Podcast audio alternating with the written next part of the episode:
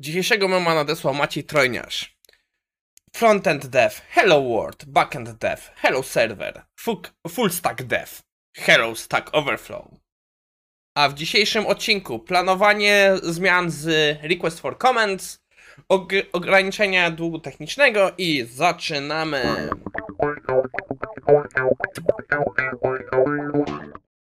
Zapomniałem sobie nalać herbaty. A więc co dzisiaj piję? Dzisiaj piję y, Sencha Yellow coś tam. Cold tea. Powiem szczerze, fajnie wyszła. Muszę zacząć wcześniej robić takie eksperymenty, bo to jest takie powiedzmy, że drugie parzenie. E, Jezus, ale moje włosy wyglądają. Chyba muszę naprawdę pomyśleć o innych słuchawkach, e, bo jak patrzę na siebie, jak to wygląda, to jest masakra. E, o co chodzi? Chodzi o to, że zaparzyłem sobie rano, w sensie zalałem wczoraj wieczorem herbatę i dzisiaj rano wypiłem, przylałem to ponownie wodą. E, I w wypadku jakoś Cold Fusion to też wychodzi... Cold Fusion, tak. Zimna fuzja w mojej herbacie jest. Dobra, tracę czas. Anyway, pierwszy artykuł na dzisiaj to jest e, dyskusja na temat e, Request for Comments. Autorka tutaj prezentuje, o co ogólnie chodzi w Request for Comments. To jest sposób zarządzania zmianą. Polega na tym, że nie podejmujemy autorytarnych decyzji, ale je, robimy to w sposób bardziej otwarty dla ludzi. Polega to w tym, że przygotujemy e, dokument, proposal naszej zmiany, i wystawiamy go gdzieś publicznie do analizy, przeczytania i skomentowania. Każdy może to zrobić. Oczywiście, że mamy jakieś osoby, które y, komentujemy, które są zaproszone, żeby wypowiedziały się, ale nie jest to nigdzie ukryte i po prostu każdy, kto jest zainteresowany, widzi w tym swój stake, y, może do tego podejść i to odezwać się. Jest to proces, który jest bardzo ważny w wypadku zmian, które dotykają całą organizację, żeby po prostu były po pierwsze te zmiany jawne. Przyznajmy się szczerze, e, w tym, w tym wypadku przesuwa to odpowiedzialność stwórcy na odbiorcę. No cóż, ty nie przeczytałeś, ty nie wypowiedziałeś się, no to sorry, twój już teraz się nie liczy. Oczywiście to musi spowodować, że też komunikacja na temat request for comments musi być widoczna, bo ja mam czasami wrażenie, że nie zawsze jest to w pełni widoczne. E, no i konsekwencją takiego dobrego request for comment jest to, że wyjdzie wiele rzeczy, wiele usprawnień, może na się proces trochę zmienić, ale jak tutaj autorka opisuje, wymaga to dużego przygotowania wprost. To nie jest tak, że lecimy po prostu jak się da, tylko no w pewnym sensie wprowadza to proces pseudo-waterfall, bo planning z przodu musi być dobrze wykonany, żeby być w stanie odpowiedzieć na te wszystkie pytania. I autorka prezentuje ciekawą sytuację, która dla mnie brzmi trochę podobnie e, do tego, co obserwuję obecnie w displaycie. W momencie, kiedy zespół inżynieringu bardzo szybko e, rósł, zespół produktowy był, no, miał za mało, był, miał za mało ludzi i nie było żadnego standaryzowanego e, systemu, to potrzeba transparentności i organizacji była bardzo duża, więc Request for Comments to zapewniał. Autorka Prezentuje następnie drogę, jaką oni wybrali, jakie jak to pla planowali zaprezentować, bo to jest całej case study zawarte.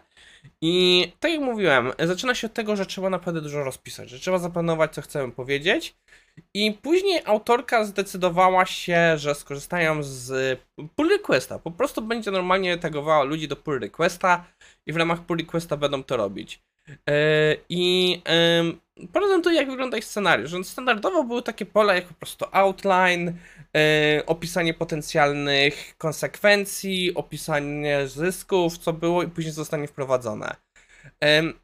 To mi trochę przypomina Decision Log, tylko z tą różnicą, że robiony z przodu że tak naprawdę mamy wszystko odpisane zanim decyzja wejdzie w życie.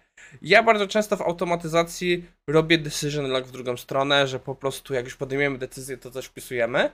Głównie dlatego, że nie jest, nie byłem jeszcze gotowy, żeby zrobić pewnego RFCK w miejscach, gdzie do tej pory byłem, ale pewno prędzej czy później to zrobimy. Eee, no i tak właśnie mówiłem, autorka robi to na bazie GitHuba. Później mamy tutaj trochę dyskusji na temat, jakie przyniosły to efekty, więc Artykuł fajny, y, dał, o przecież nie tego kliknąłem, dał dużo do myślenia mi i polecam zapoznać się. Naszym drugim artykułem, e, muszę przypomnieć sobie, żeby przejść do końca, na początek, jak artykuł przeczytam. Anyway, naszym drugim artykułem jest dług techniczny, wcale nie jest techniczny. I to jest bardzo ciekawy wywód bazujący na badaniach Microsoftu i State of Technical Debt. Taki raport. Yy, może omówimy jakiś ten raport. Obecnie przyznam się szczerze, próbowałem go pobrać i strona do pobierania jego jest naprawdę. No. Mam dużo do powiedzenia na ten temat, ale nie będę mówił teraz. W każdym razie artykuł ma bardzo fajne takeawaye, które podsumowują sporą część artykułu, mimo że dużo ciekawych rzeczy dzieje się później. E, co mnie najbardziej zaciekawiło, że dług techniczny przeciętnie kosztuje inżyniera około 7 godzin pracy w tygodniu. Tu są wyniki z badań Microsoftu, co jest do badania e, powiązane, więc pod tym względem to nie jest jakieś wyssane z palca wartości. E, I co autor zaznacza, posiadanie bałaganu nie jest koniecznie złe. I ja się z tym zgadzam. Ja jestem osobą, która jest bardzo chaotyczna. Jak obejrzycie moje mieszkanie, jest tutaj dużo bałaganu, co czasami widać w tle. I to samo sobie nie jest złe. To dopóki nie staje się problemem, to nie jest samo złe. To jest po prostu trzeba umieć wybrać właściwą ilość rzeczy do naprawienia i uporządkowania, żeby to nas nie spowalniało.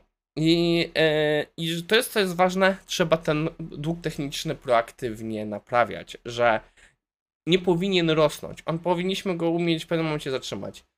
Yy, tak jak mówiłem, tutaj właśnie większość tych rzeczy, o których się wspominałem, yy, jest tutaj wypisane w środku. Mi się bardzo podoba sposób dzielenia, radzenia sobie z, przepraszam, z technika długiem, jak to ma opisane że Agile bardzo dobrze pomaga, że, że, że to także ma duży wpływ na szczęście deweloperów, o czymś kiedyś mówiliśmy. I co najważniejsze, nie musimy prosić o pozwolenie, możemy pewne rzeczy bojkotować. No i nie jest łatwo, żeby. Jest całkiem łatwo, żeby zacząć. Artykuł warty zapoznania się. E, też ciekawa rzecz. No i. O, to. Zmienię znowu pewne ustawienia, się gubię. No i powoli zbliżamy się do końca, więc podsumowując. Naszym pierwszym artykułem było planowanie RFC. Jak się dowiedzieliśmy z artykułu, RFC istnieje, jest to bardzo długi proces, jest to proces, który istnieje od bardzo dawna i może pomóc w uzyskaniu e, transparencji w organizacji. Po prostu co będzie wchodziło, będzie widoczne dużo wcześniej i także będzie łatwiej zebrać e, feedback od ludzi. Oczywiście jest tego konsekwencja. Proces się strasznie wydłuży i nie będzie zbyt natychmiastowy. Co dla osób takie jak ja, które lubią tu i teraz, jest to czasami ciężkie do przebolenia. No i pull requesty też mogą się przydać. E, jeśli chodzi o dług techniczny, dla mnie najciekawszą rzeczą było, że to jest około 7 godzin w tygodniu. Wydaje mi się, że w tym wypadku ta uśredniona liczba może być trochę za mała, ale no, jeśli kosztuje coś na 7 dni w tygodniu, to znaczy, że przynajmniej jeden dzień w tygodniu spędzamy nad długiem technicznym. Więc może faktycznie warto zainwestować gdzieś bokiem czas, żeby zacząć go usuwać. No i tyle na dzisiaj. Dziękuję, że ze mną byliście. Dajcie znać, jak jest z dźwiękiem, bo dalej testujemy inne ustawienia. I to wszystko. Pa, pa.